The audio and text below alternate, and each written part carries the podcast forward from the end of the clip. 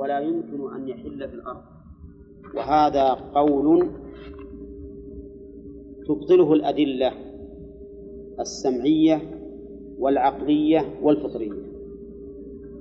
فالقرآن والسنة مملوءان بما هو نص أو ظاهر في أن الله تعالى في السماء. والعقل أيضا يدل على أن الله تعالى في السماء.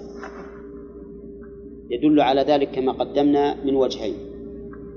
الوجه الأول أن العلو صفة كمال. ولا صفة نقص؟ صفة كمال. فإذا كان صفة كمال لزم أن يكون ثابتا لله لأن الله تعالى موصوف بالكمال المطلق. كما قال الله تعالى ولله المثل الأعلى في السماوات والأرض وهو العزيز الحكيم. الوجه الثاني من الأدلة العقلية على علو الله أن يقال العلو ما الذي يقابله؟ السفل والسفل بلا ريب صفة نقص والله تعالى منزه عن النقص فوجب ثبوت العلو له أما الفطرة فلا تسأل فلا تسأل عنها اذهب إلى عجوز قريبة من الحرم وقل لها أين الله ماذا تقول؟ في السماء. إيت للصبيان في مدارسهم قل لهم أين الله؟ يقولون في السماء. نعم. اسأل أي إنسان خائف أو داعي. أين يرتفع قلبه؟ إلى السماء. اسأل المسلمين جميعا وهم يقولون في سجودهم سبحان ربي الأعلى. أين يجدون قلوبهم ترتفع؟ قلوبهم ترتفع. ها؟ إلى العلو. ما فيها أشكال. إذا فالفطرة دالة على ثبوت علو الله عز وجل. إجماع المسلمين ما عدا أهل التعطيل على أن الله في السماء هذا أمر واضح. على هذا يكون من زعم أن معية الله لخلقه معية حلول واختلاط فقد فإن قوله يبطل بهذه الأدلة.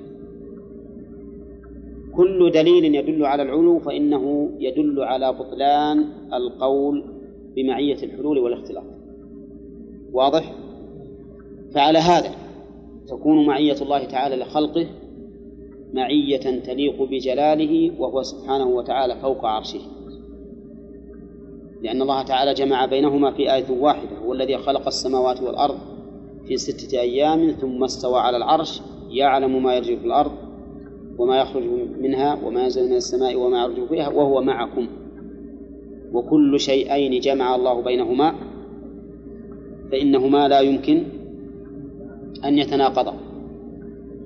قلنا إن الذي يقول بمعية الحلول والاختلاط مخالف للأدلة الشرعية المثبتة لعلو الله.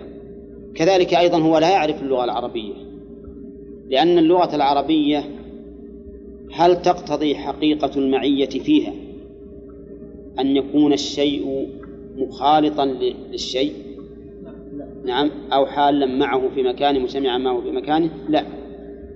ليس كذلك. الإنسان مثلا يقول زوجتي معي وهي في البيت وهو في المسجد. أليس كذلك؟ وهذا حقيقة. هذه معية حقيقية. مع أنها في مكان وهو في مكان كذلك أيضا الضابط أو القائد يقول للجنود اذهبوا إلى المعركة فأنا معكم حقيقة ولا لا؟ نعم هو حقيقة تطلق هذه الكلمة حقيقة مع تباين المكانين ولا لا؟ الصبيان الآن يتضاربون ويتزاعلون يجي واحد الولد جيران يقول تعال أنت معي ولا معه؟ أنت معي ولا معه؟ صح ولا لا؟ حقيقة. مع أن كل واحد يذهب إلى بيته. فالمعية باللغة العربية لا تقتضي حقيقتها. قصدي لا لا تستلزم ولا تقتضي لا تستلزم حقيقتها الحلول والاختلاط بين الشيئين. وأقول لا تستلزم ولا أقول لا تقتضي لأنها قد تقتضي ذلك. كما لو قيل مثلا الماء قدم لي لبنا مع ماء. أي مخلوطا به. وكما يقال الروح مع البدن. أي مختلطة به. وهذا نعم قد تقتضيه. لكنها لا توجبه اللغة العربية. ولهذا قال الشيخ الإسلام رحمه الله في العقيدة الواسطية وليس معنى قوله وهو معكم أنه مختلط بالخلق. فإن هذا لا توجبه اللغة العربية بل لا توجبه بل القمر آية من آيات الله من أصغر مخلوقاته وهو موضوع في السماء وهو مع المسافر وغير المسافر أينما كان. فالمهم يا جماعة لا تظنوا أن القرآن يناقض بعضه بعضا وأنه إذا ثبت أن الله معنا فإنه ينافي أن يكون الله في السماء فإن هذا غير ممكن. بل نقول إن القرآن يصدق بعضه بعضا ويثبت بعضه بعضا ولكن من الناس من نسأل الله لنا ولكم السلامة من في قلوبهم زيغ فيتبعون ما تشابه منه لأجل فتنة الناس ابتغاء الفتنة وابتغاء تأويله وتعطيله عما أراد الله. نعم. من قال منهم أن المعية التخصيص نافي التعميم له كيف من؟ يعني إذا خصصنا نقول المعية المعية العامة نعم. معية نعم. حقيقية نعم على ما يليق بالله عز وجل وقلنا المعية الخاصة هناك معية خاصة هل يناقض التخصيص التعميم؟ لا ما يناقض يعني المعية الخاصة يجب أن تؤمن بأنها مجتمعة مع المعية العامة بمعنى إذا قيل إن الله مع الصابرين إن الله مع الذين اتقوا والذين يحسنون فليس معناه أنها معية خاصة مجردة عن المعية العامة فإنه سبحانه وتعالى مع هؤلاء أيضا بالعلم والإحاطة والمعنى العام. نعم. ومن قال منهم تأول بهالمسألة هذه قال المحال في كل مكان مع أنه على عرشه. وقال إذا كان ينزل السماء الدنيا وهو على عرشه سبحانه وتعالى. قد يخلو الأمر توقيفي في هذا. أي نعم. ما يقال يخلو منه العرش ولا لا يخلو. لكن إذا كان ينزل السماء الدنيا فلا يمانع أن الله ليس كمثله شيء. لا لا لا, لا, لا هذا ما يمكن. لا ما يمكن. حتى النزول إلى السماء الدنيا ما ينتص... ما يجوز أن نقول أن السماء الثانية تكون فوقها ما يجوز أن نقول هكذا. نقول على ليس كمثله شيء. لا لا ما يكفي لأنه كما قال شيخ الإسلام لا يجوز أن نعتمد في إثبات الصفات على نفي المشابه والمماثلة. لأن المعاني اللي هي في في نفسها مناقضة لكمال الله ما تثبت. ولو قلنا على وجه الله يشبه صفات المخلوقين.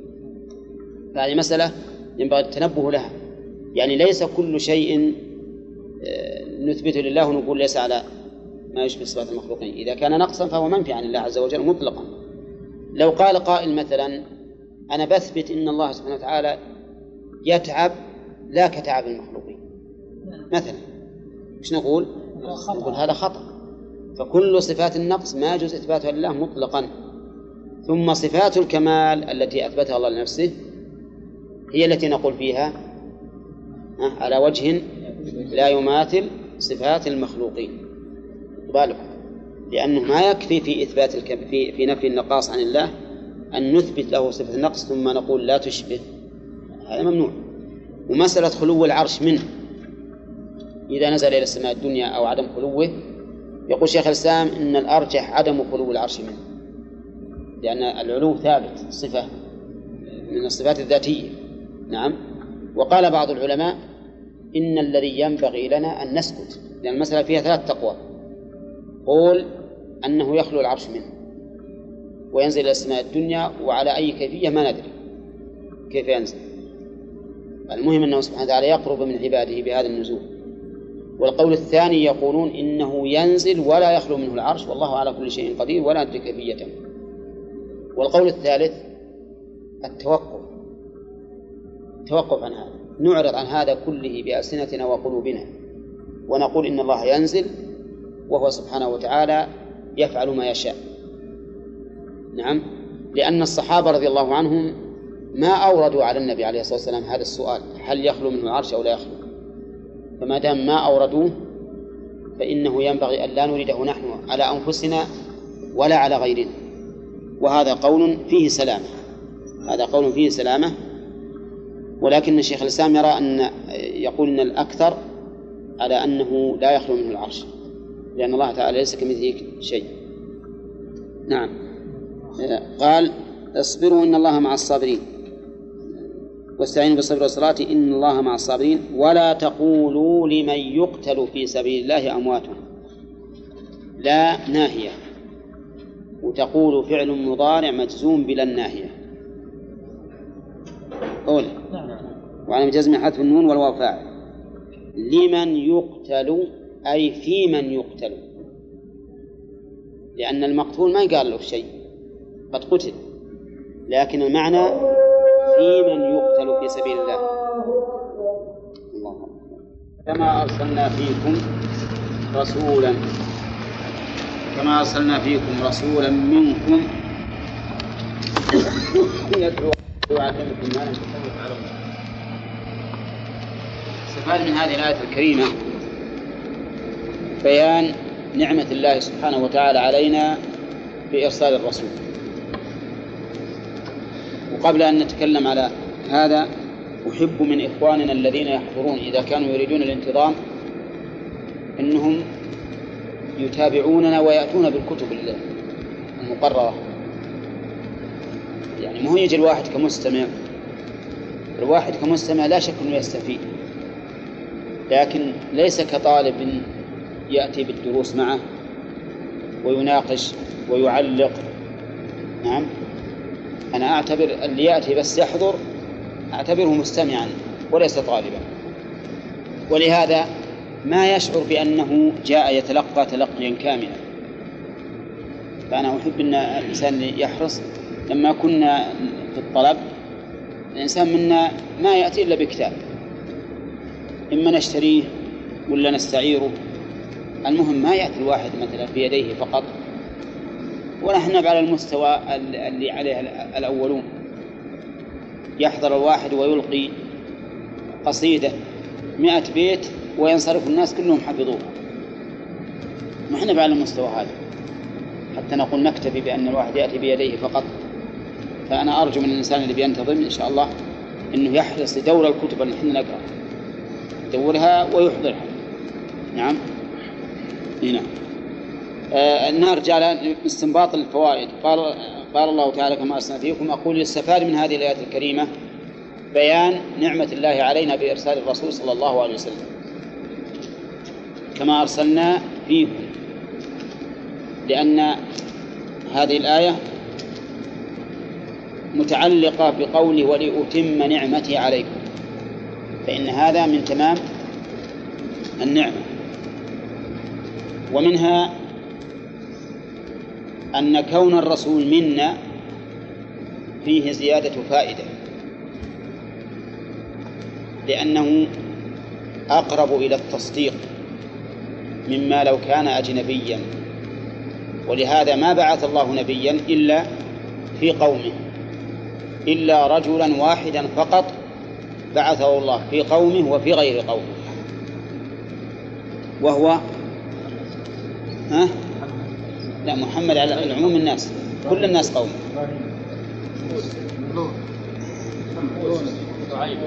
ها؟ لا محمد إلى جميع الناس. شعيب. شعيب أرسل إلى قومه وإلى أصحاب الأيكة. ما هو واحد ها؟ أصحاب الأيكة ما هو واحد. ها؟ قوم وأصحاب الأيكة ما هو واحد. لا لا. قبيلتين طائفتين من فوائد الآية أن النبي صلى الله عليه وسلم لم يقصر في البلاغ وأنه بلغ جميع ما أوحي إليه. لقوله يتلو عليكم آياتنا. يتلو عليكم آيات الصك اللي عندك. يتلو عليكم آياتنا. فإن هذا يدل على أن جميع الآيات التي أوحاها الله إليه قد تلاها. ومنها أن من فوائد الرسالة النبي عليه الصلاة والسلام حصول العلم لأن هذه الآيات كلها علم كلها علم لقوله يتلو عليكم آياتنا. ومن فوائدها أيضا أن الشريعة التي جاء بها النبي عليه الصلاة والسلام كلها تزكية للأمة وتنمية لأخلاقها ودعوة إلى الأخلاق الفاضلة. ولهذا كان من القواعد المقررة في الشريعة أنها تأتي بالمصالح الخالصة أو الراجحة وتنهى عن المفاسد الخالصة. مش بعد؟ أو الراجحة. الشريعة تأتي بالمصالح الخالصة اللي ما فيها مفاسد إطلاقا أو الراجحة فيما إذا اشتمل الفعل على مصلحة ومفسدة لكن مصلحته أرجح. وتنهى عن المفاسد الخالصة مش بعد؟ أو الراجحة. الخمر فيه مصالح ومفاسد لكن مفاسده راجحة. فلذلك حرم. فلهذا حرم. الحجر على السفيه. فيه مصالح وفيه مفاسد. لكن مصالحه راجحة. فلذلك قدم قدمت المصالح. أو مصالح خالصة ما فيها مفاسد كعبادة الله مثلا. هذه قاعدة الشريعة ولهذا قال ويزكيكم. ومن فوائد الآية أن كل ما فيه تزكية للنفوس فإن الشريعة قد جاءت به بقوله ويزكيكم. ومن فوائدها أن من وظيفة الرسول عليه الصلاة والسلام ومهمته التي جاء بها أنه يعلمنا الكتاب والحكمة. أولى الكتاب القرآن. والحكمة قيل إنها السنة وقيل ما تتضمنه الشريعة من الأسرار والحكم. ومن فوائد الآية الرد على أهل التأويل وأهل التجهيل. أهل التأويل وأهل التجهيل. وش أهل التأويل والتجهيل؟ الظاهر غانم يدري عنهم تماما. ها؟ التأويل يأولون أي نعم. اللي يأولون آيات الصفات. اللي يأولون آيات الصفات. لأننا نقول لهم لو كان هذا التأويل من العلم لإيش؟ لعلمنا إياه النبي عليه الصلاة والسلام. فلما لم يعلمنا إياه علمنا أنه ليس من العلم. الذي جاء الذي جاء به الرسول عليه الصلاة والسلام. وعلى أهل التجهيل رد على أهل التجهيل. من هم أهل التجهيل. أهل التجهيل طائفة يقولون إن الرسول صلى الله عليه وسلم وأصحابه والأمة كلها لا تعلم معاني آيات الصفات وأحاديثها. ما يدرون مش معناها. حتى النبي عليه الصلاة والسلام يتكلم بالحديث من صفات الله ولا يدري وش معناه يسمون هؤلاء أهل التجهيل. يقول مثلا النبي عليه الصلاة والسلام ما يدري وش معنى قوله الرحمن على العرش استوى. لو تسأل النبي صلى الله عليه وسلم وش معناه قال ما أدري. والرسول عليه الصلاة والسلام قال ينزل ربنا إلى السماء الدنيا حين يبقى ثلث الليل الآخر. ولو سألته ما معنى ينزل لقال ها؟ لا أدري. هؤلاء يسمون أهل التجهيد أو أهل التجهيد هم يزعمون ها؟ هم يزعمون يعلمون إيه يقول يقول هذا هو العلم. إنك أنت أن تقول عما لا تعلم لا أعلم. طيب هذا هذه الآية ترد على الطائفتين جميعا. أولى. طيب. لأنه قال يعلمهم الكتاب. ومن فوائد الآية أن الرسول عليه الصلاة والسلام علم الأمة لفظ القرآن ومعناه. أولى وأنزلنا إليك الذكر في القرآن.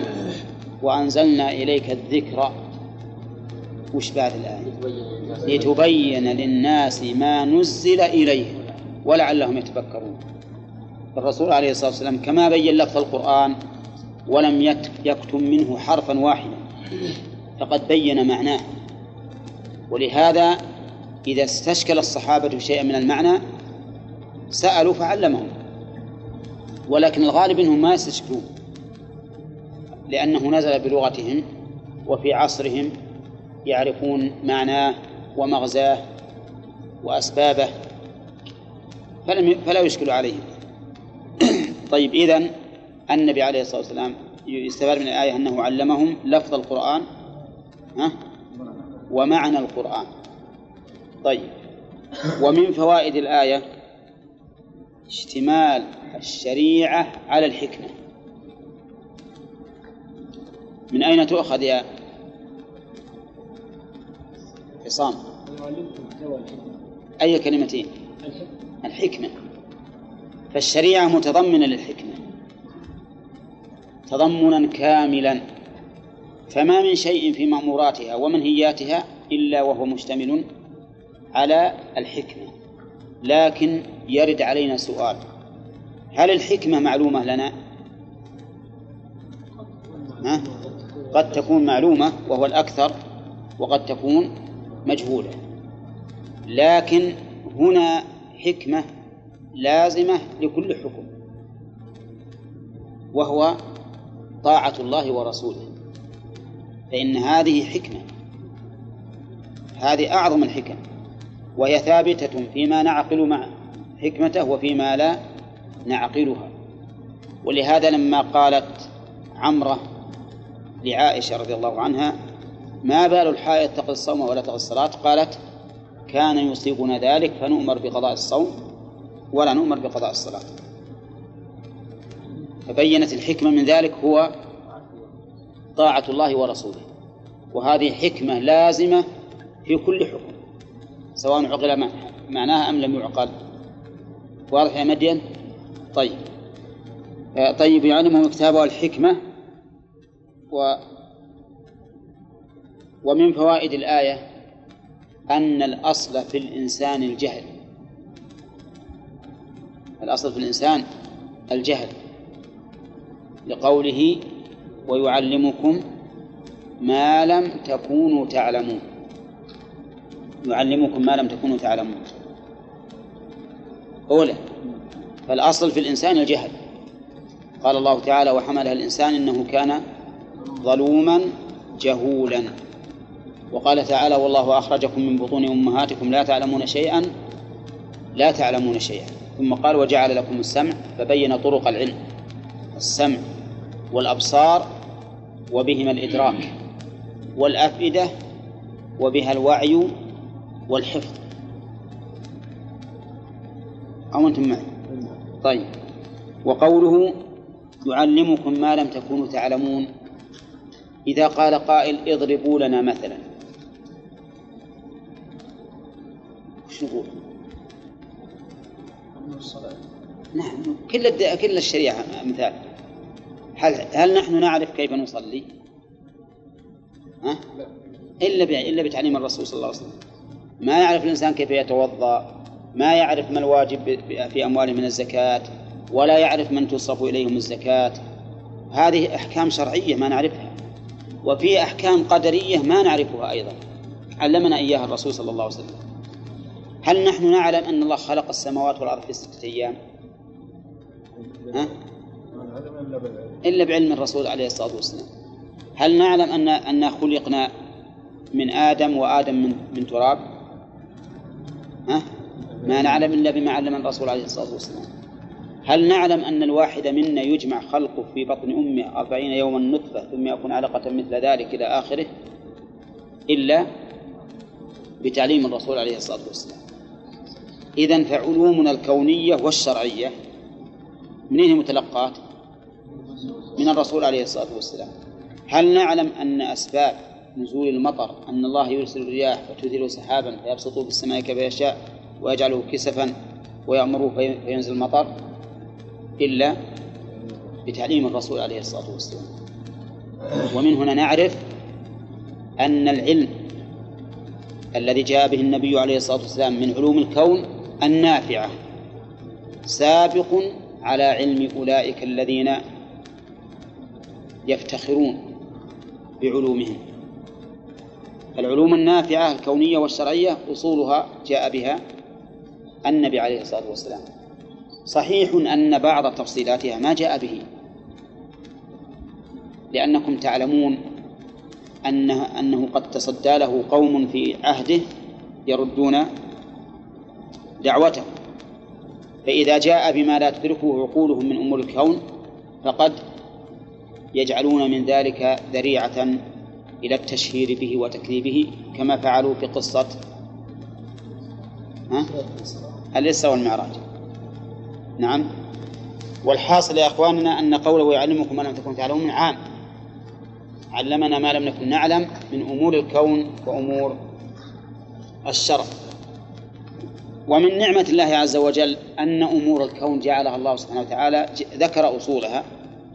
لكن جعل تفاصيلها موكولة إلى التجارب وش لأجله؟ لأجل يدركها الإنسان بعقله ما ظنكم لو أن القرآن الكريم فصل جميع ما في العقاقير من مضادات حيوية وغير حيوية وما أشبه ذلك كم يصير القرآن من مجلد؟ ها؟ مجلدات عظيمة. لا يستطاع حفظه ويمل تمل تلاوته ويشق على الناس التزامه. لكن جعل هذه الأمور لها أصولا ثم جعل فروعها في الأمور الكونية خاصة الأمور الشرعية إلى الله ورسوله. وما اختلفتم فيه من شيء فحكمه إلى الله. لكن الأمور الكونية وكلت للإنسان ذكرت الأصول والتوجيهات العامة. ثم قيل للإنسان اعمل. هو الذي جعل لكم الأرض ذلولا فامشوا في مناكبها وكلوا من رزقه. وسخر لكم ما في السماوات وما في الأرض جميعا منه. فتحت لنا الأبواب وعلينا أن نعمل. والحاصل أن قوله يعلمكم ما تكونوا تعلمون عام. عام. وأنا لو أورد علي إنسان وقال طيب. وش تدرين الآن علم الكيمياء؟ هو موجود في القرآن. نعم. نقول الأصول موجودة. الأصول موجودة لكن التفاصيل موكولة إلى تجارب الناس. لأن هذا الحكمة تقتضيه. ثم قال تعالى فاذكروني أذكركم واشكروا لي ولا تكفرون. يستفاد من هذه الآية وجوب ذكر الله. منين ناخذه؟ من الأمر. نعم ووجوب ذكر الله. مطلق الذكر واجب. يجب على كل إنسان أن يذكر ربه. بل كل مجلس يجلسه الإنسان ولا يذكر الله يكون عليه ترة خسارة حسرة يوم القيامة. فأنت مأمور بذكر الله لكن ذكر الله ينقسم إلى فريضة من فرائض الإسلام وإلى واجب من واجباته وإلى سنة من سننه. بحسب ما تقتضيه الشريعة التفصيلية. إنما مطلق الذكر وش حكمه؟ واجب. فاذكروني. ويستفاد من من الآية الكريمة أن من ذكر الله ذكره الله. منين تؤخذ؟ أذكركم. لأن أذكركم جواب الأمر. جواب الأمر ولهذا جزمت. أذكركم فهمتم؟ ويستفاد من الآية الكريمة أن ذكر الله للعبد كذكر العبد لله أي أنه إذا ذكر الإنسان إذا ذكر الإنسان ربه في نفسه ذكره الله في نفسه وإذا ذكره في ملأ ذكره في ملأ خير منهم منين ناخذه؟ لا ما هو من الحديث من الآية. ها؟ وش وجه؟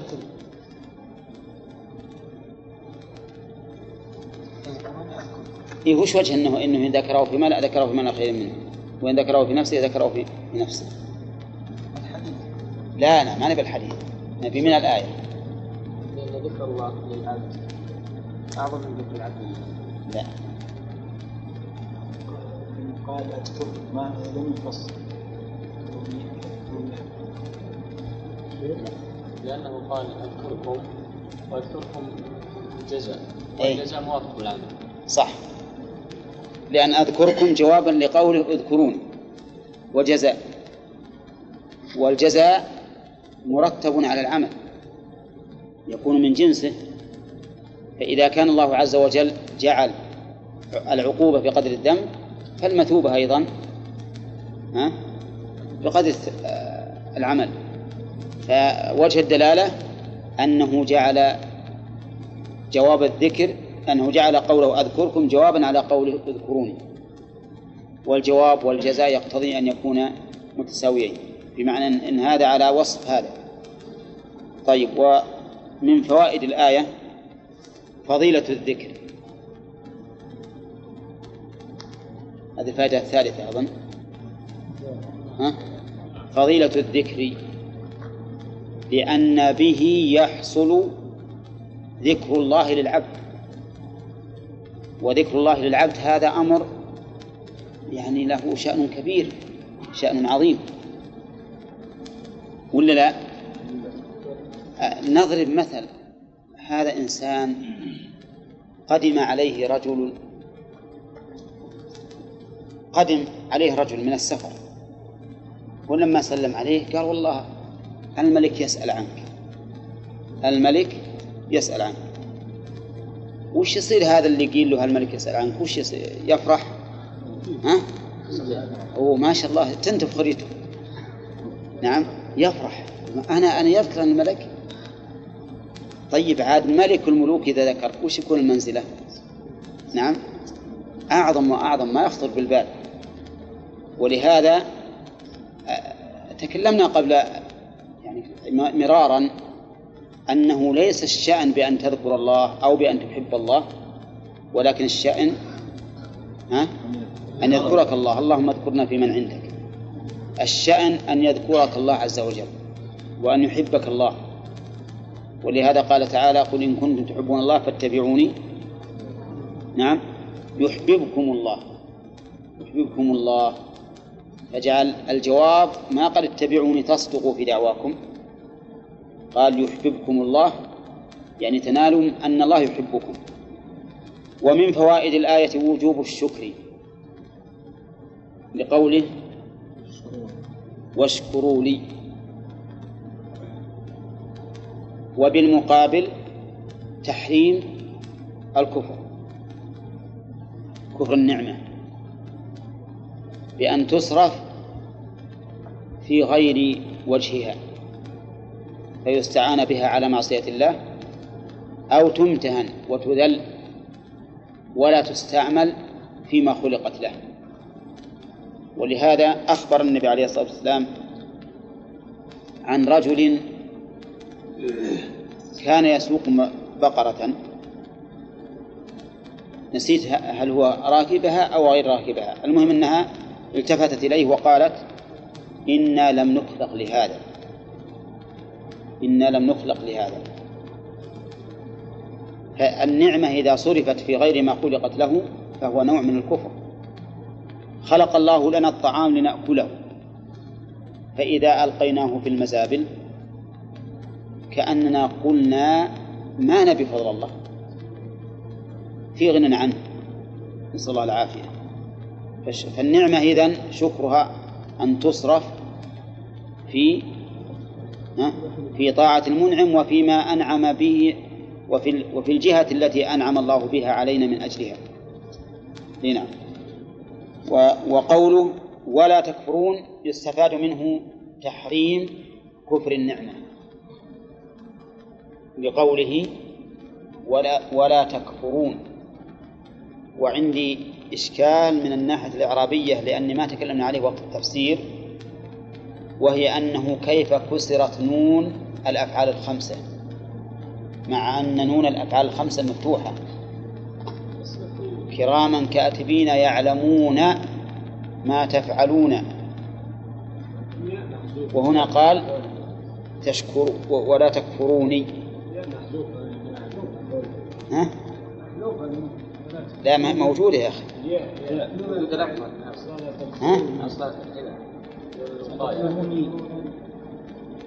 أصلها إيش؟ طيب هذه تكفروني. نون وقاية وليس قديم. وش هي؟ نون وقاية وليس قديم. وهذا السابق إيه بس ما ترون؟ إيه هذه نون الوقاية. هذه نون الوقاية. أنت فتحت الباب ولا دخلت؟ دخل عبد الرحمن. لكن على الطالب قال أنا فتحت لك ليش تدخل؟ نعم.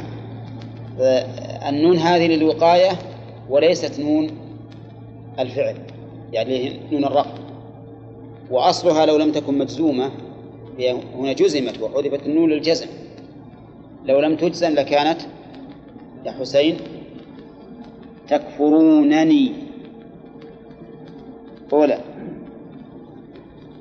نعم ولا لا؟ تكفرونني. لما جزمت حذفت النون. فصارت تكفروني. طيب وين الياء؟ لا. لا ما ها؟ حذفت لا للترخيم بل للتخفيف. حذفت للتخفيف. الترخيم في النداء فقط.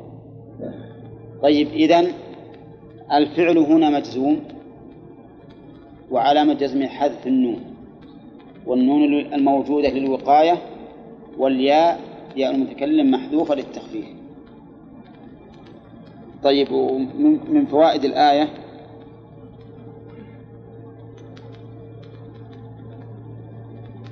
وجوب ملاحظة الإخلاص. وجوب ملاحظة الإخلاص. من أين تؤخذ؟ ها؟ من قوله لي واشكروا لي. يعني مخلصين لله عز وجل. لأن الشكر طاعة والطاعة لا بد فيها من الإخلاص. فمن كان يرجو لقاء ربه فليعمل عملا صالحا ولا يشرك بعبادة ربه أحدا. نعم. الآية تقدم ما في أن القرآن كلام الله يدعو الله عليه نعم. فيها أن القرآن كلام الله لأنه أضافه إلى نفسه.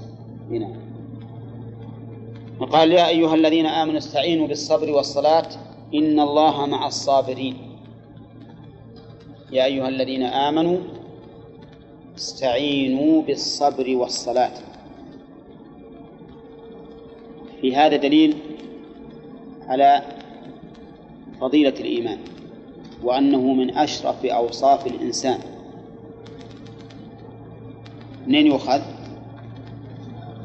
من قوله يا أيها الذين آمنوا ولا شك أن الإيمان من أفضل أوصاف الإنسان وكذلك عبودية الله عز وجل ونسأل الله أن يجعلنا وإياكم من عباده الصالحين من أشرف أوصاف الإنسان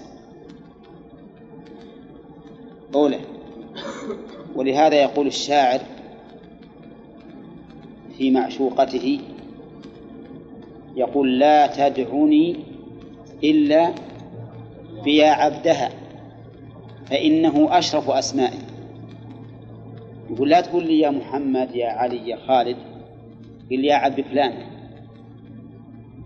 فإنه أشرف أسمائه نعم. ولهذا وصف الله نبيه محمدا صلى الله عليه وسلم بالعبودية في أشرف المقامات. عند الرسالة وعند التحدي وعند النصرة المهم في المقامات الشريفة. ومن فوائد الآية الإرشاد إلى الاستعانة بالصلاة.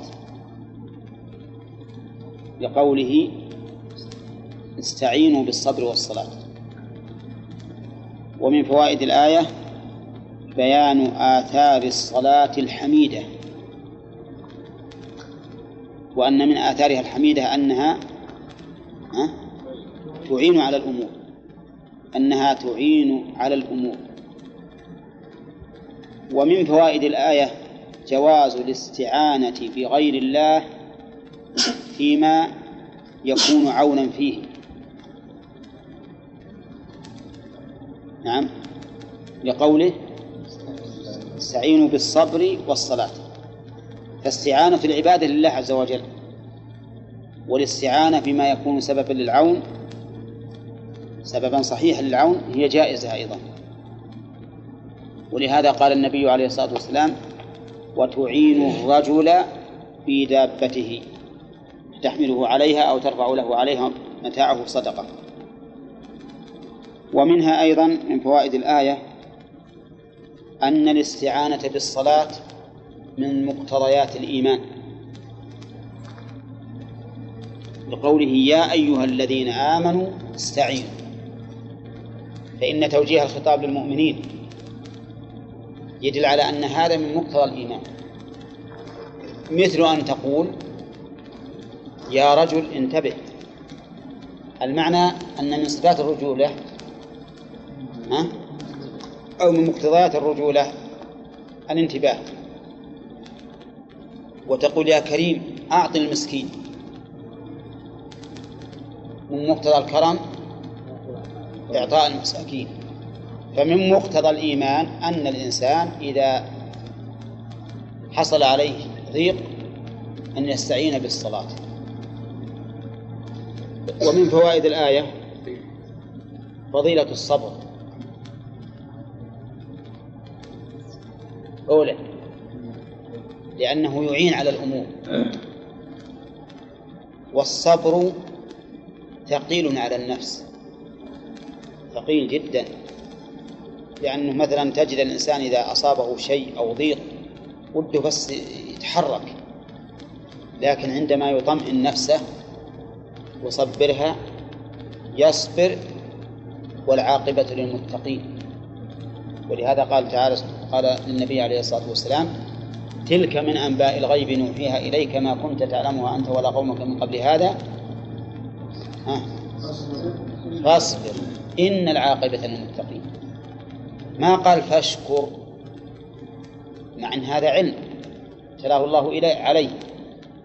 لكن قال فاصبر. ليش قال فاصبر وهو علم؟ يستحق الشكر.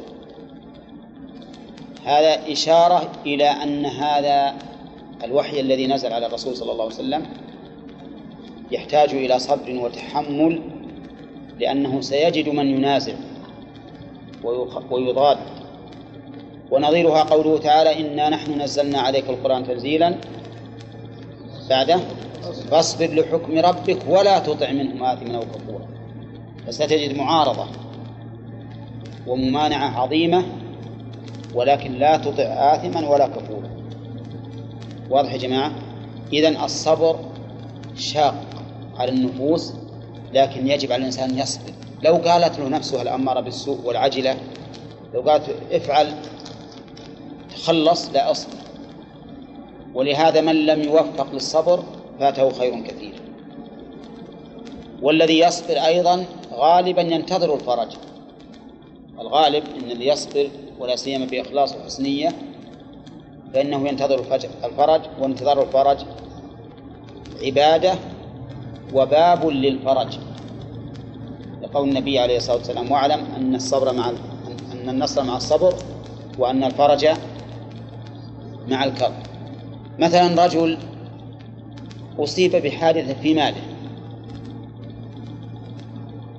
تعب تعبا عظيم نفسيا.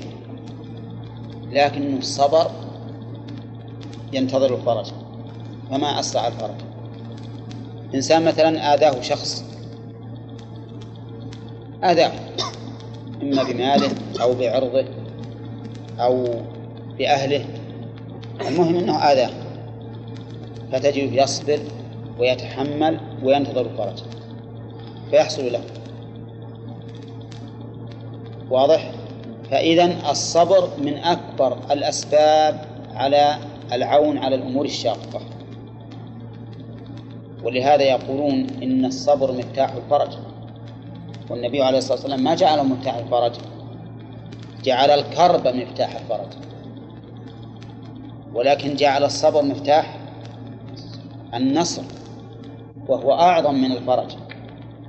لأن الفرج زوال مكروه فقط لكن النصر حصول مطلوب وهو أعلى. فقول الرسول عليه الصلاة والسلام النصر مع الصبر أعظم من قول بعضهم الصبر مفتاح الفرج. نعم. طيب إذن الصبر واجب ولا ولا لا؟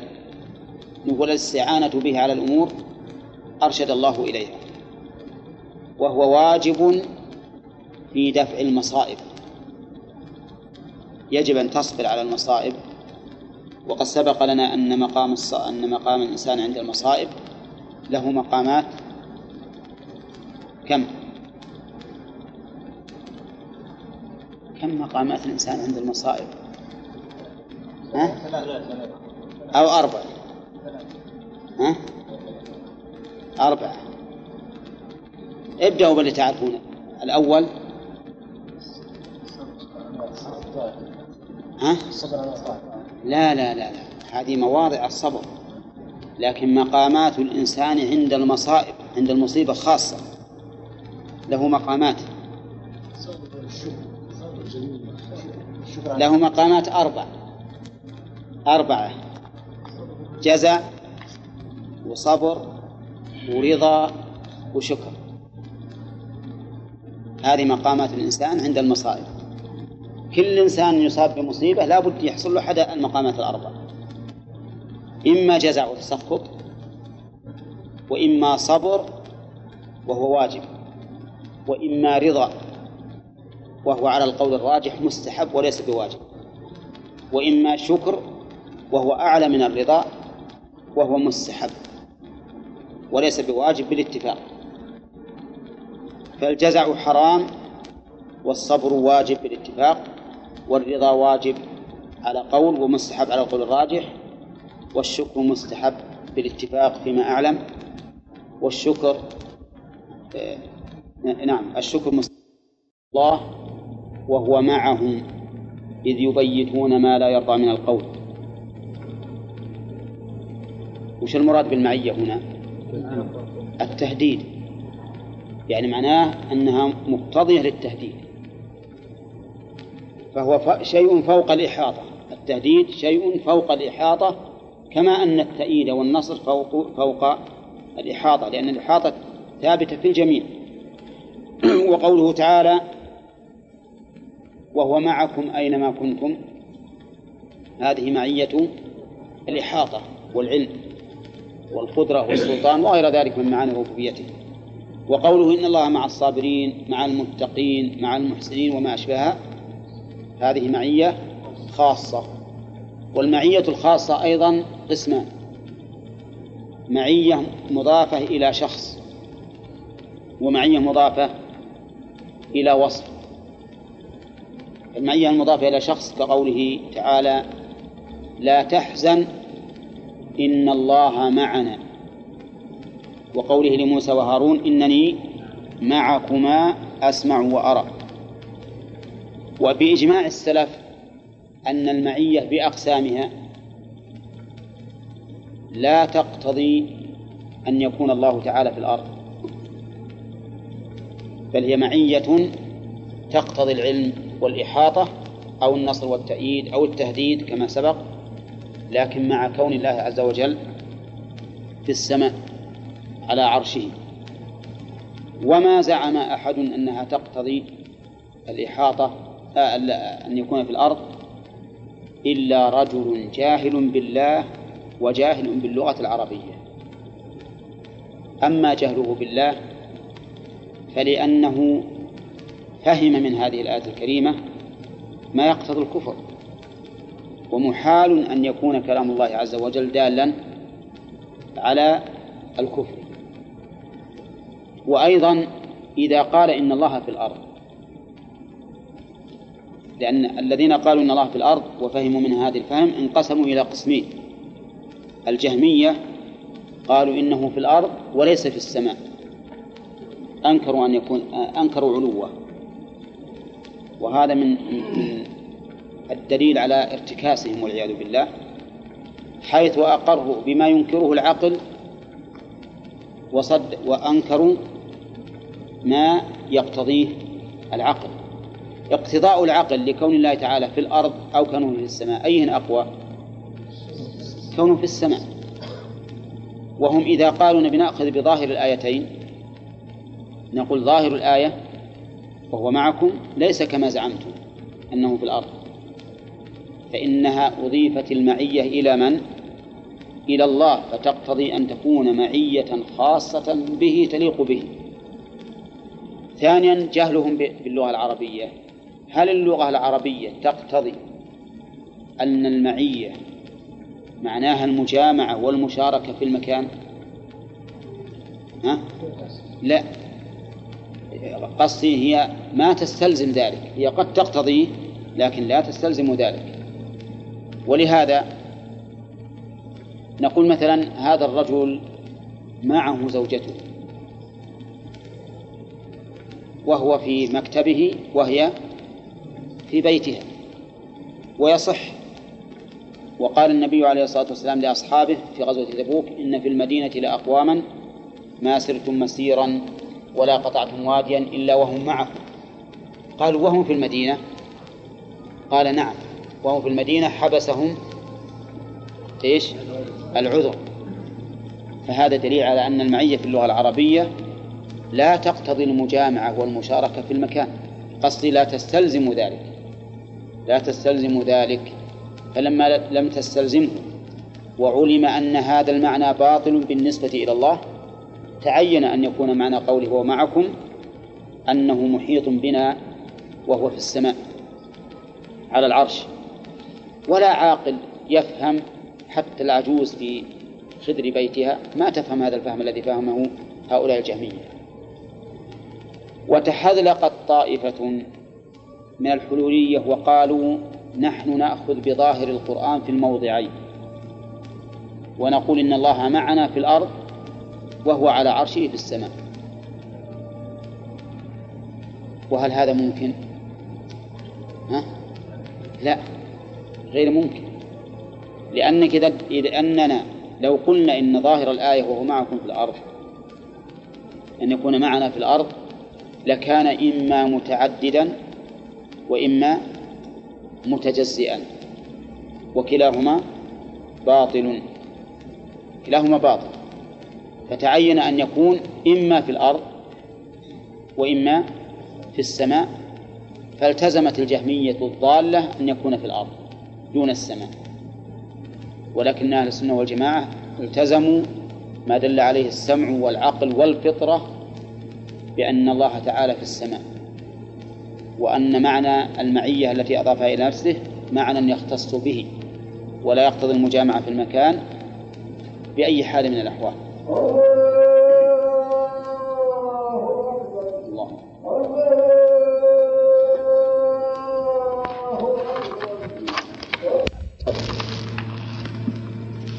وأنه درجة ينبغي للإنسان ملازمتها.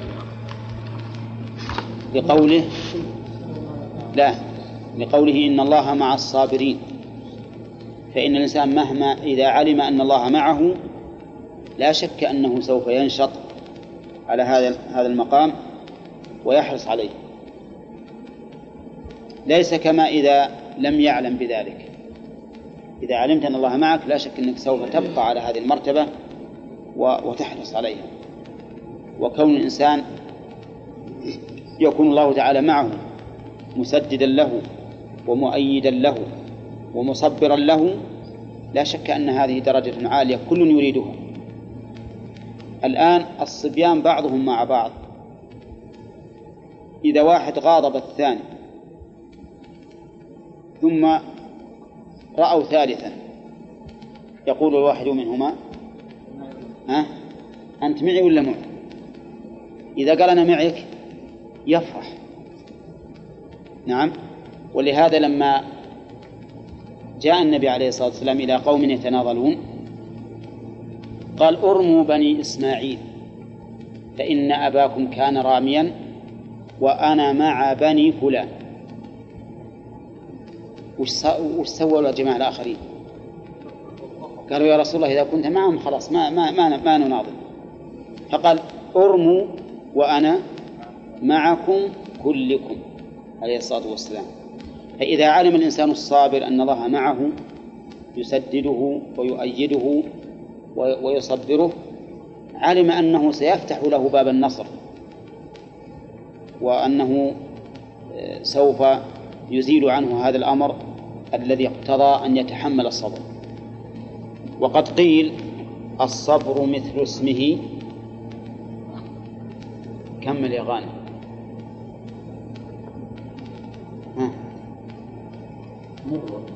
مر مذاقته لكن عواقبه أحلى من العسل. اصبر وستجد. الصبر مثل اسمه مر مذاقته لكن عواقبه أحلى من العسل. مثل اسمه وش اسمه؟ ها؟ لا. اسمه الصبر الصبر الطبيعي. في شيء يسمى صبر. لله أموات. لا هذه ناهية. ولا تقولوا ناهية. ولهذا جزمت الفعل. والدليل على جزمه ها؟ حذف النون. ولا تقولوا لمن يقتل في سبيل الله. لمن؟ أي في من. والنهي هنا عن القول يشمل القول باللسان والقول بالقلب. إيش سك هذه يا علي؟ ها اصبر اصبر. عشان هذه اصبر اصبر يعني. يشمل القول بالقلب والقول باللسان. أما القول باللسان فأن يقول إنهم ماتوا.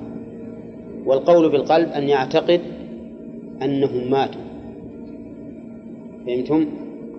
وقوله لمن يقتل لمن يقتل في سبيل الله. والمقتول في سبيل الله هو الذي قتل من أجل أنه يقاتل لتكون كلمة الله هي العليا. والناس يختلفون في القتال أي في الباعث لهم عليه. منهم من يكون الباعث له عليه الحمية. على قومه كقتال العرب لأن العرب يقاتلون حمية يصرحون بذلك يقولون إننا نقاتل للعروبة وبهذا يبطلون ما يحصل لهم من الشهادة لأن الرسول صلى الله عليه وسلم قال من قاتل لتكون كلمة الله العليا فهو في سبيل الله. ولو أنهم قالوا بدلا من أن نقاتل من أجل العروبة نقاتل من أجل الإسلام وحماية بلاد الإسلام لكانوا يقاتلون في سبيل الله طيب يقاتل الإنسان شجاعة إيش معنى شجاعة؟ يعني هو إنسان شجاع يحب القتال فيقاتل من أجل ذلك فهل هو في سبيل الله؟ لا يقاتل ليرى مكانه. ويعرف أنه بارز شجاع. هذا أيضا ليس في سبيل الله. ما في ليس في سبيل الله إلا من قاتل لتكون كلمة الله العليا. فالذي يقتل في سبيل الله أي في في طريقه وهو دينه. أي من أجل هذا الدين وإعلائه. هذا لا تقولوا أموات. وقوله أموات خبر مبتدأ محذوف. تقديره؟ هم أموات. والنهي هنا قد يقول الإنسان إنه مشكل. كيف لا نقول أموات وهم ماتوا؟ فنقول إن المراد هنا لا تقول أموات موتا مطلقا دون الموت اللي هو مفارقة الروح للجسم فهذا موجود. ولولا أن أرواحهم فارقت أجسادهم لما دفناهم ولا كانوا باقين يأكلون ويشربون. لكن الموت المطلق لا. بدليل الإضراب الإبطالي في قوله بل أحياء يعني بل هم أحياء. فأحياء يا خبر خبر مبتدأ محذوف. بل أحياء جمع حي عند ربهم. بل أحياء عند ربهم عند الله. لأنها الله فضلك أرواحهم في أجواف طير خضر. أي بل أحياء. ولكن لا تشعرون. ولكن أنتم أيها الأحياء في الدنيا لا تشعرون هذه الحياة في الآخرة. نعم نحن لا نشعر ولولا أن الله أخبرنا بها ما كنا نعلم بها لأنها من عالم الغيب وعالم الغيب لا يحيط به شعور الحي. ولهذا يجب التوقف في عالم الغيب على ما جاء به الوحي. ما نتقدم ولا نتأخر. لا في هذا الباب ولا في غيره حتى في أسماء الله وصفاته وحتى فيما أخبر الله به عن الجنة وعن النار وما أشبه ذلك يجب علينا أن نتوقف لا نتجاوز ولا نقصر. فلو قال قائل كيف يعذبون في النار أبد الآبدين ويبقون؟ ونحن نرى أن النار تحرق. نعم؟ وش الجواب؟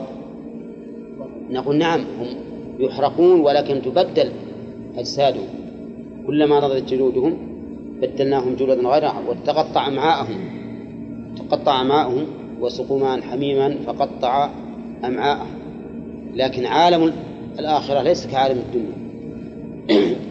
ولكن لا تشعرون. بل أحياء ولكن لكن هنا هل هي عاملة أو لا؟ غير عاملة. لأنها مخففة.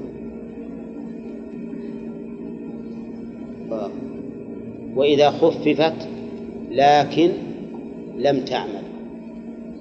هل على ذلك شاهد من كلام ابن مالك؟ نعم. خففت أي هن.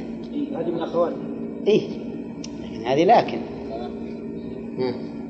خففت لكن فنوي. وخففت كأن أيضا. كأن. أي. نعم. فنوي. ها؟ ما لا لازم لازم نذكرها كيف؟ الله يهديك. معكم الآن المتن نعم. شيخ؟ نعم. هل في فرق القتال في سبيل الله إذا هل في فرق في دعم العدو لبلاده أو في زيارة لا فرق بين المهاجم والمدافع. ها؟ لا فرق بين المهاجم والمدافع. في سبيل الله يروح اللي يزور العدو في ها؟ هذا كيف. يزور العدو؟ شلون يزور العدو؟ ها؟ وأوشكت بأن لا ها؟ وأوشكت بأن لا بإن ها؟ لكن العمل تكون ليس من ها؟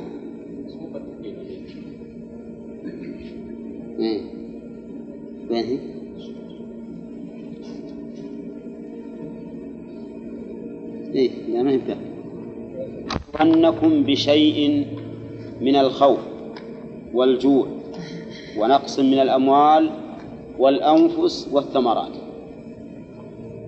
هذه عدة أشياء مصائب أربع.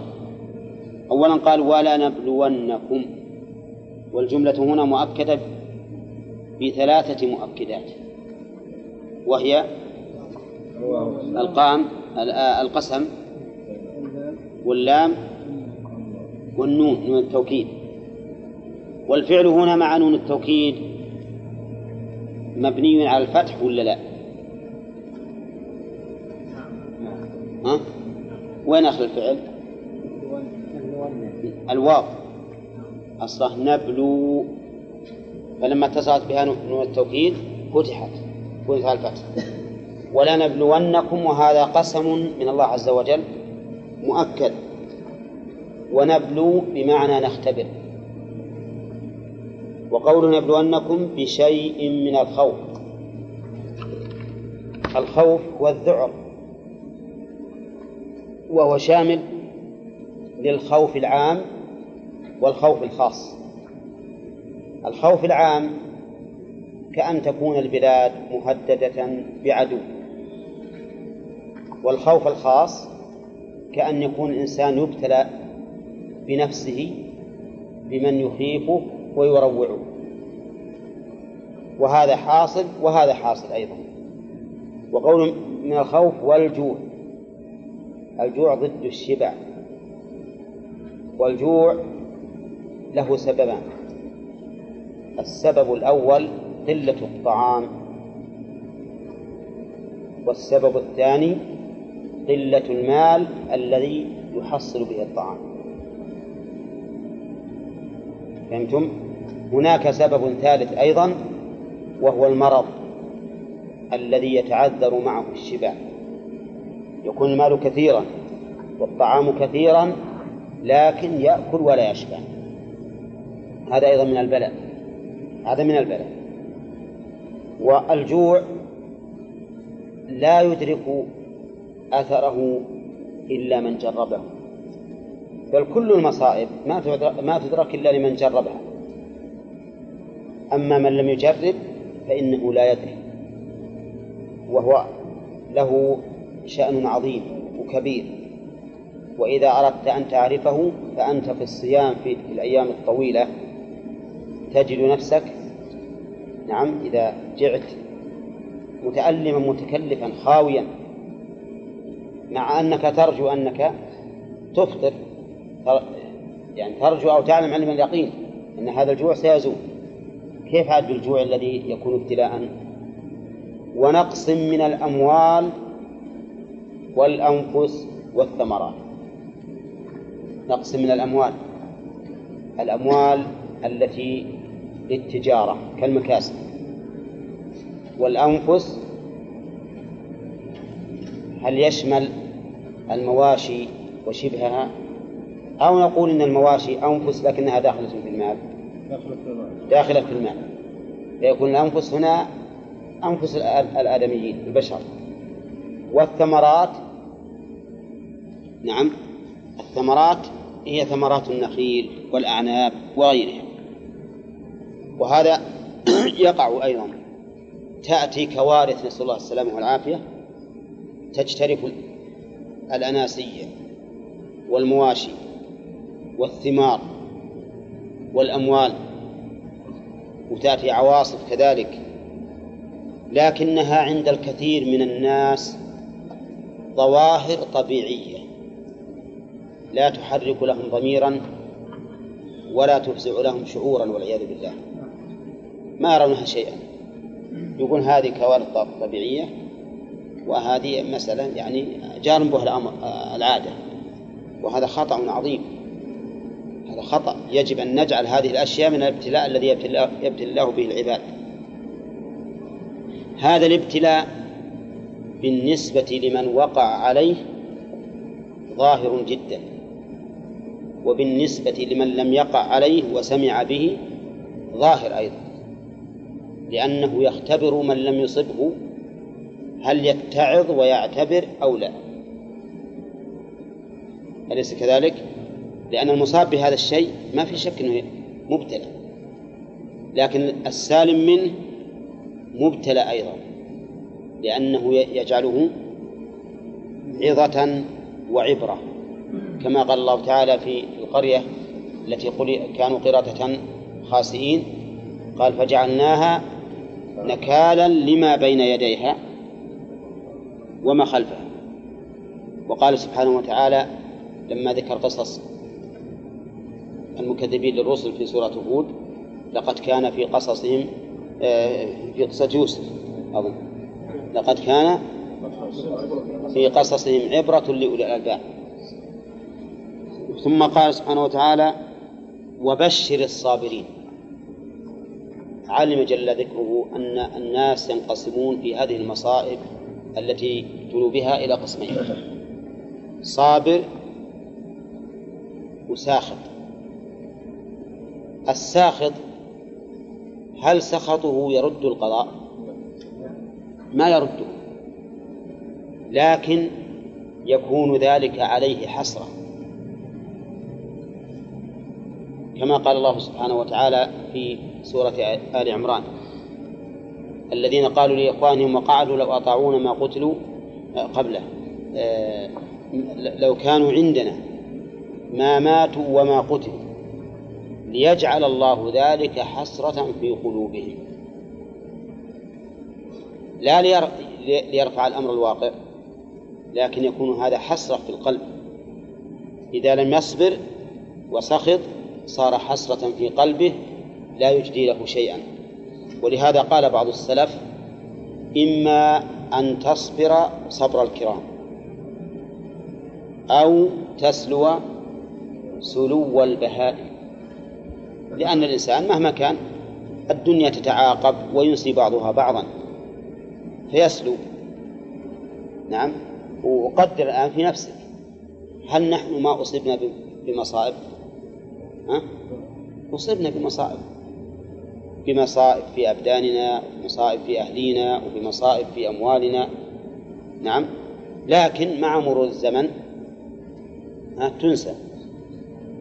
إذا لا لا نكتسب أجرا إذا لم نصبر.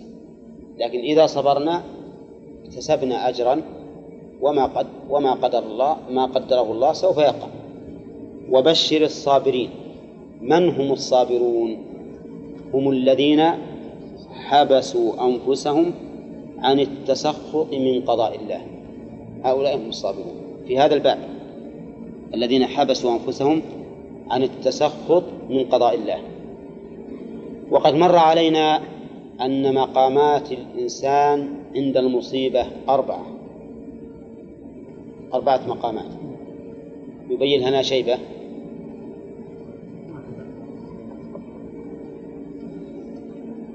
نعم.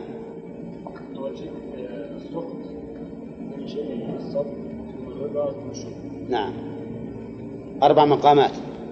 التسخط ثم الصبر ثم الرضا ثم الشكر. التسخط محرم.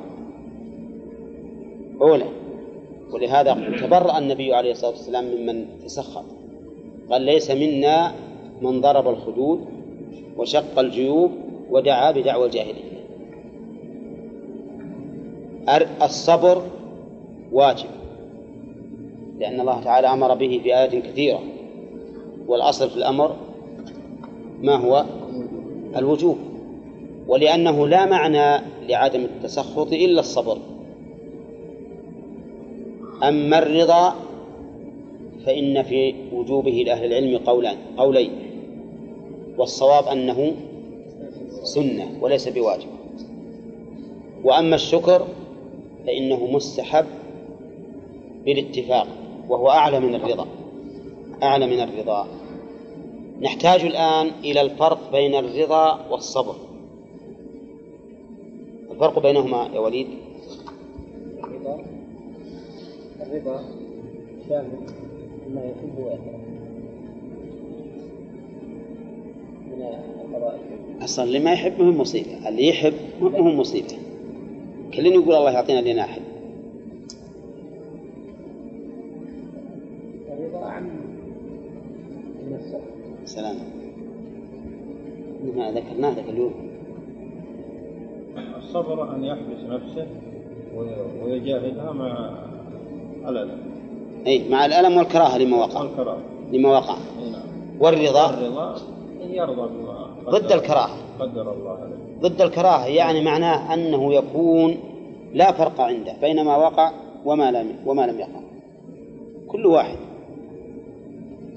فيكون كال كالميت بين يدي الغاسل يعني أنه ما يهم ماشي مع قضاء الله مع قضاء الله وقدره. إن أصابه خير شكر وإن أصابه ضراء صبر ورضي. ولا يكون في نفسه أقل كراهة. وهذه حالة عظيمة. متى تحصل؟ متى تحصل للإنسان؟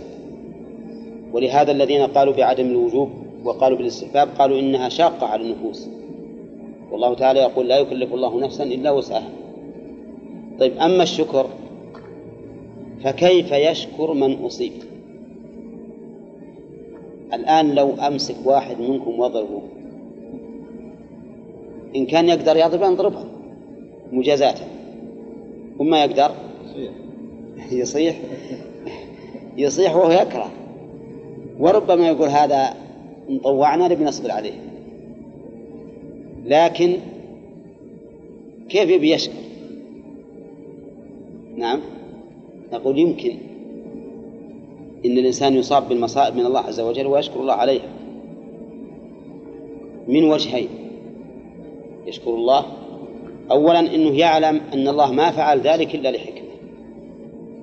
لحكمة قد يكون من صلاحه الإنسان لو يستمر في النعم يمكن يطغى ويزداد ويستعلي. لأنه بشر. كلا إن الإنسان لا يطغى أن رآه استغنى إذا رأى نفسه أنه مستغني وأنه ما يحتاج إلى أحد ولا شيء ففي الحال ربما يطغى ويزيد والعياذ بالله. نعم.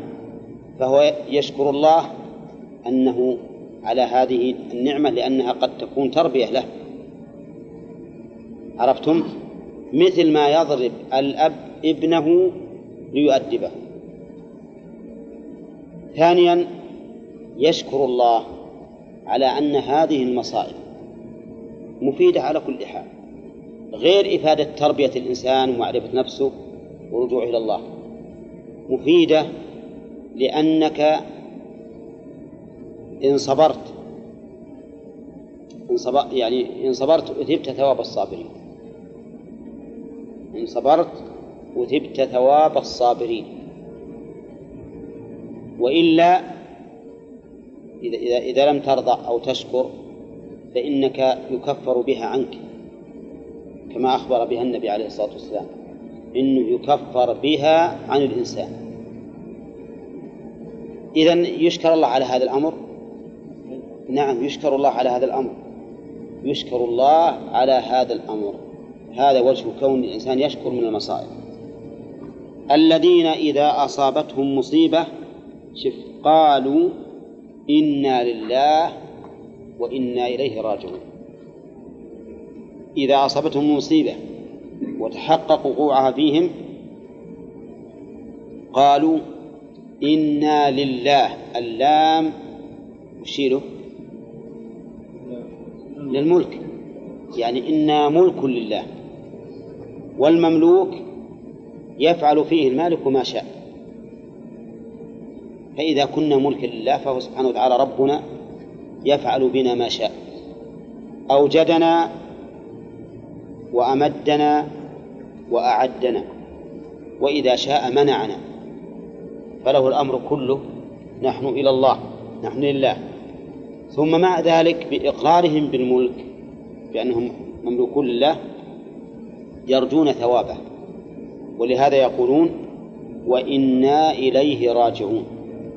فنرجو الذي أصابنا بهذه المصيبة عند رجوعنا إليه أن يجزينا بأفضل منها فهم جمعوا هنا بين الإقرار بالربوبية في قولهم إنا لله وبين الإقرار والإيمان بالجزاء الجزاء الذي يستلزم العمل الصالح. لأنهم يقولون إنا لله وإنا إليه راجعون. فنحن نرجو ثوابه مع أنه فعل بنا ما هو ملكه وبيده. وهذا جمعوا بين بين العمل القلب والنطق باللسان. عمل القلب الصبر. والنطق باللسان يقولون إنا لله وإنا إليه راجعون. وجاءت السنة بزيادة على هذا أيضا. بأن يقول الإنسان اللهم أجرني في مصيبتي واخلف ولا وأخلف؟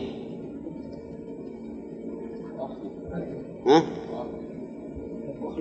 واخلف ولا وأخلف؟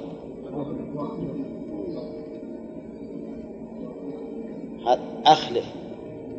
أخلف لي خيرا منها من الرباعي. لأنه من الثلاثي معناه أن الشيء خلف غيره. نعم مثل قول الرسول عليه الصلاة والسلام واخلفه في عقبه. أي يكون خليفة له. لكن أخلف أي اجعل له خلفا منه. وهنا نقول أخلف لي يعني اجعل لي خلفا منها. كما قال الله تعالى وما أنفقتم من شيء فهو يخلفه الله.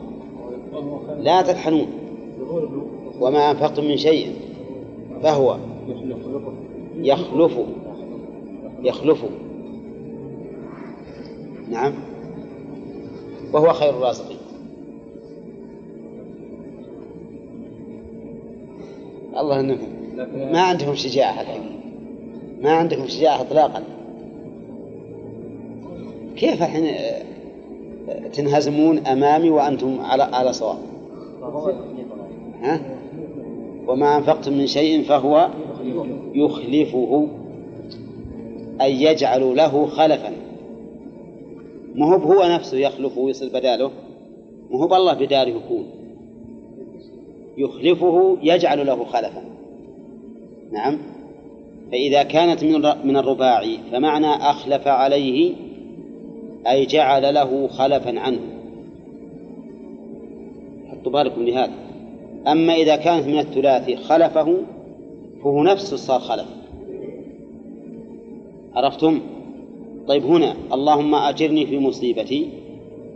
ها؟ وأخلف لي خيرا منها يعني اجعل لي خلفا خيرا منها فإذا نقول ما أرشد الله إليه إنا لله وإنا إليه راجعون.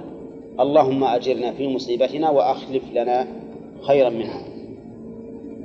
إذا قالها الإنسان مؤمنا محتسبا آجره الله عز وجل في مصيبته وأخلف له خيرا منها.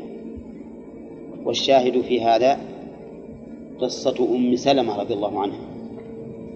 كانت تحب ابن عمها ابن عمها أبا سلمة محبة شديدة. ولما مات وكان النبي عليه الصلاة والسلام قد حدثها في هذا الحديث. قالت اللهم أجرني في مصيبتي وأخلف لي خيرا منها.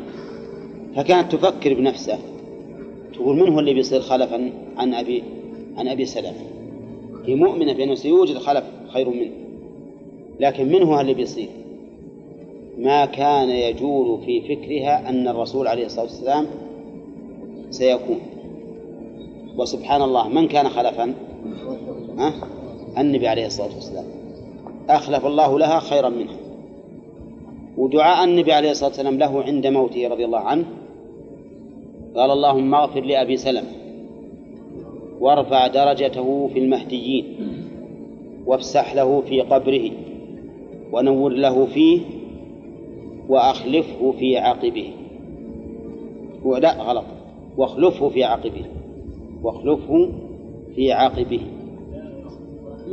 لا. واخلفه في عقبه. إيه يعني كن خلفا. طيب ما الذي حصل؟ خلفه في عقبه أفضل خليفة. من؟ النبي عليه الصلاة والسلام. النبي عليه الصلاة والسلام وبقية الأدعية. نرجو أنها أجيبت لأن الله عز وجل كريم جواد. نعم. البلايا هذه الذين إذا صبروا. هل نقول من الصبر الواجب أو من الرضا؟ لا هذا من الصبر الواجب. طيب قوله إنا لله وين خبر إنا؟ ها؟ وش التقدير؟ إن صائرون لله ها؟ وإنا إليه راجعون اللي بعده ها؟ راجعون وين؟ الخبر راجعون نقول الجر لله إيه؟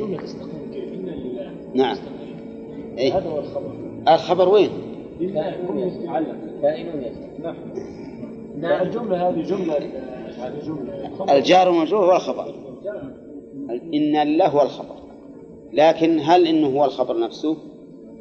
ولا متعلق بمحذوف تقدير كائنين في الخلاف على قولين وأما وإنا إليه راجعون فخبر إن قوله راجعون. لا قوله راجعون. وإليه متعلقة براجعون. وقدمت على راجعون. لإفادة الحصر. هذا من الناحية المعنوية.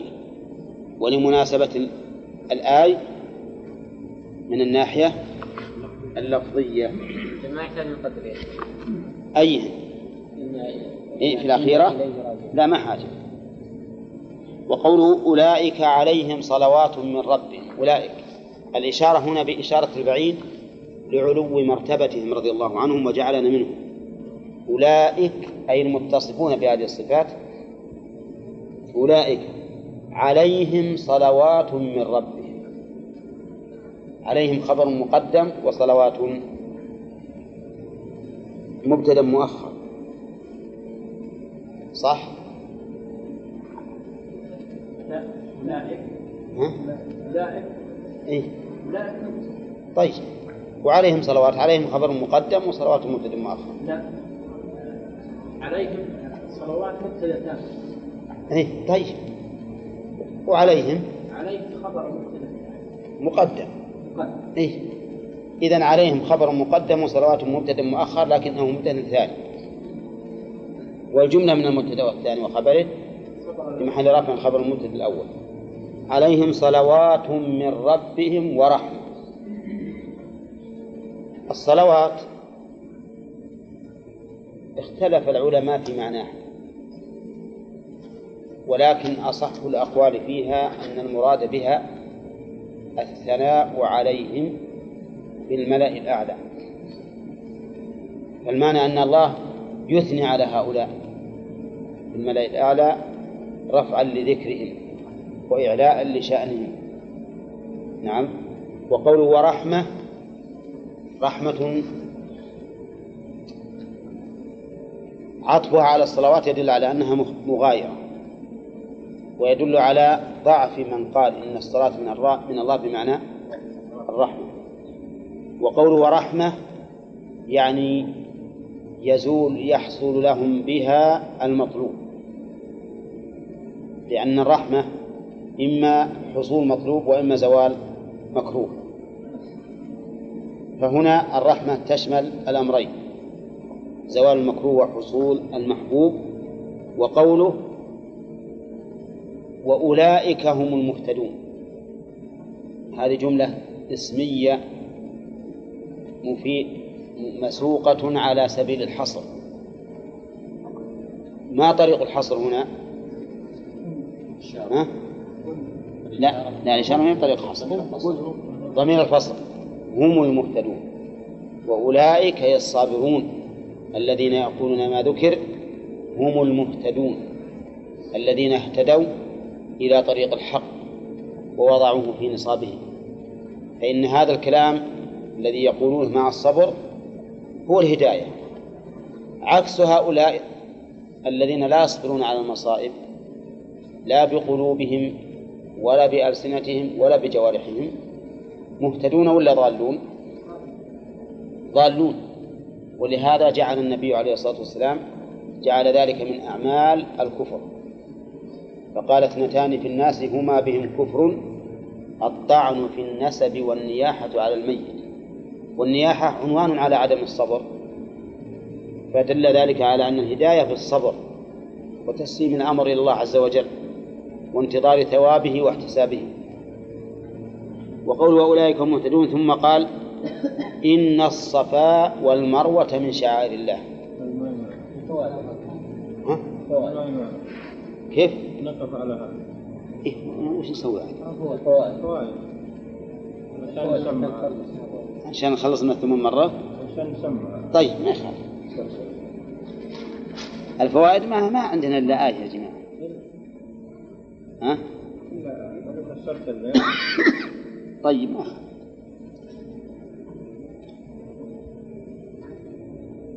من فوائد الآية الكريمة قوله تعالى ولا ولا تقولوا لمن يقتل في سبيل الله أموات بل أحياء ولكن لا تشعرون. أولا تحريم إطلاق الموت على الشهداء. لقوله ولا تقولوا لمن يقتل في سبيل الله أموات وعلم من قولنا إطلاق أنه إذا أريد بذلك الموت الذي هو مفارقة الروح للجسد فهو ها؟ صحيح. ولهذا يقول دائما مات شهيدا. مات شهيدا. فيقيدون هذا الموت. ما يطلقونه؟ يعني هم لا يدرون نية هذا الذي مات. هل صح هم يقولون يقول مات شهيدا؟ يعني كل واحد يقول أما بالنسبة لا بالنسبة للصحابة. فنقول مات شهيدا. لا في هذا الصحابة ما نجزم به المعين. المعين ما نجزم به له. ولكن نقول من قتل ظلما من قتل في في دفاعه عن الحق فهو شهيد. فيكون الشهادة له من باب الش- الشهادة العامة. أي أولا أولا بالنسبة لأحكام الدنيا نعامل بمعاملة الشهداء. بالنسبة لأحكام الدنيا. ما نغسله ولا نكفنه ونصلي ندفنه في ثيابه. لو قتل داخل الأرض يعني ليس في قتل لا في الجهاد في الجهاد بارك الله فيك. اللي قتل في سبيل الله. يعني اعداؤه قتلوه بالرصاص بس. لا لا. ما هو ما هو هذا ما هو هذا في خلاف بين العلماء. إنما الذي قتل في سبيل الله. لكن بالنسبة للشهادة له بالشهادة في الآخرة. هذا ما نلزم به. ولكن نقول من مات على هذا النوع من الموت فهو شهيد. هذه شهادة عامة. مثل ما نقول كل مؤمن في الجنة. لكن هل تشهد لفلان المعين بأنه في الجنة؟ ما تشهد. ما تشهد.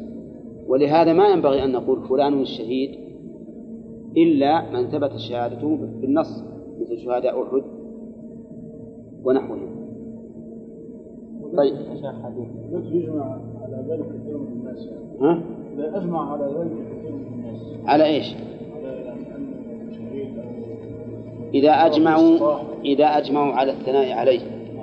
إذا أجمعوا على الثناء عليه فقد اختلف في هذا أهل العلم.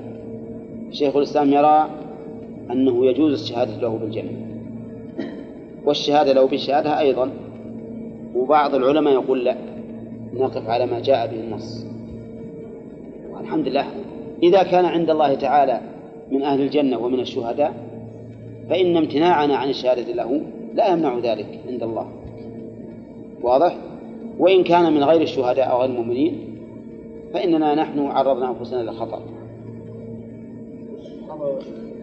الواحد يقول اي واحد من الصحابه ما مات ها؟ يجوز يعني اللي قتلوا في سبيل الله الصحابه إيه؟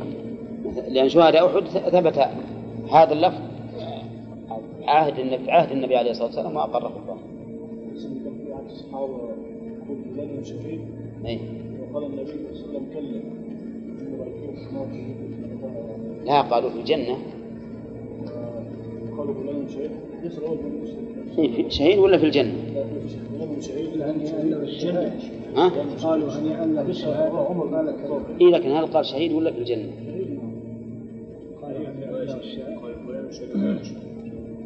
على كل حال هذا يكون خرج به النص. فما نص عليه الرسول ما ما نتكلم فيه سواء إثباتا أو سلبا. طيب قوله بل أحياء فيه إثبات حياة الشهداء. قوله بل أحياء. ويرد على هذا القول أو على هذه الفائدة السؤال هل هذه الحياة كحياة الدنيا.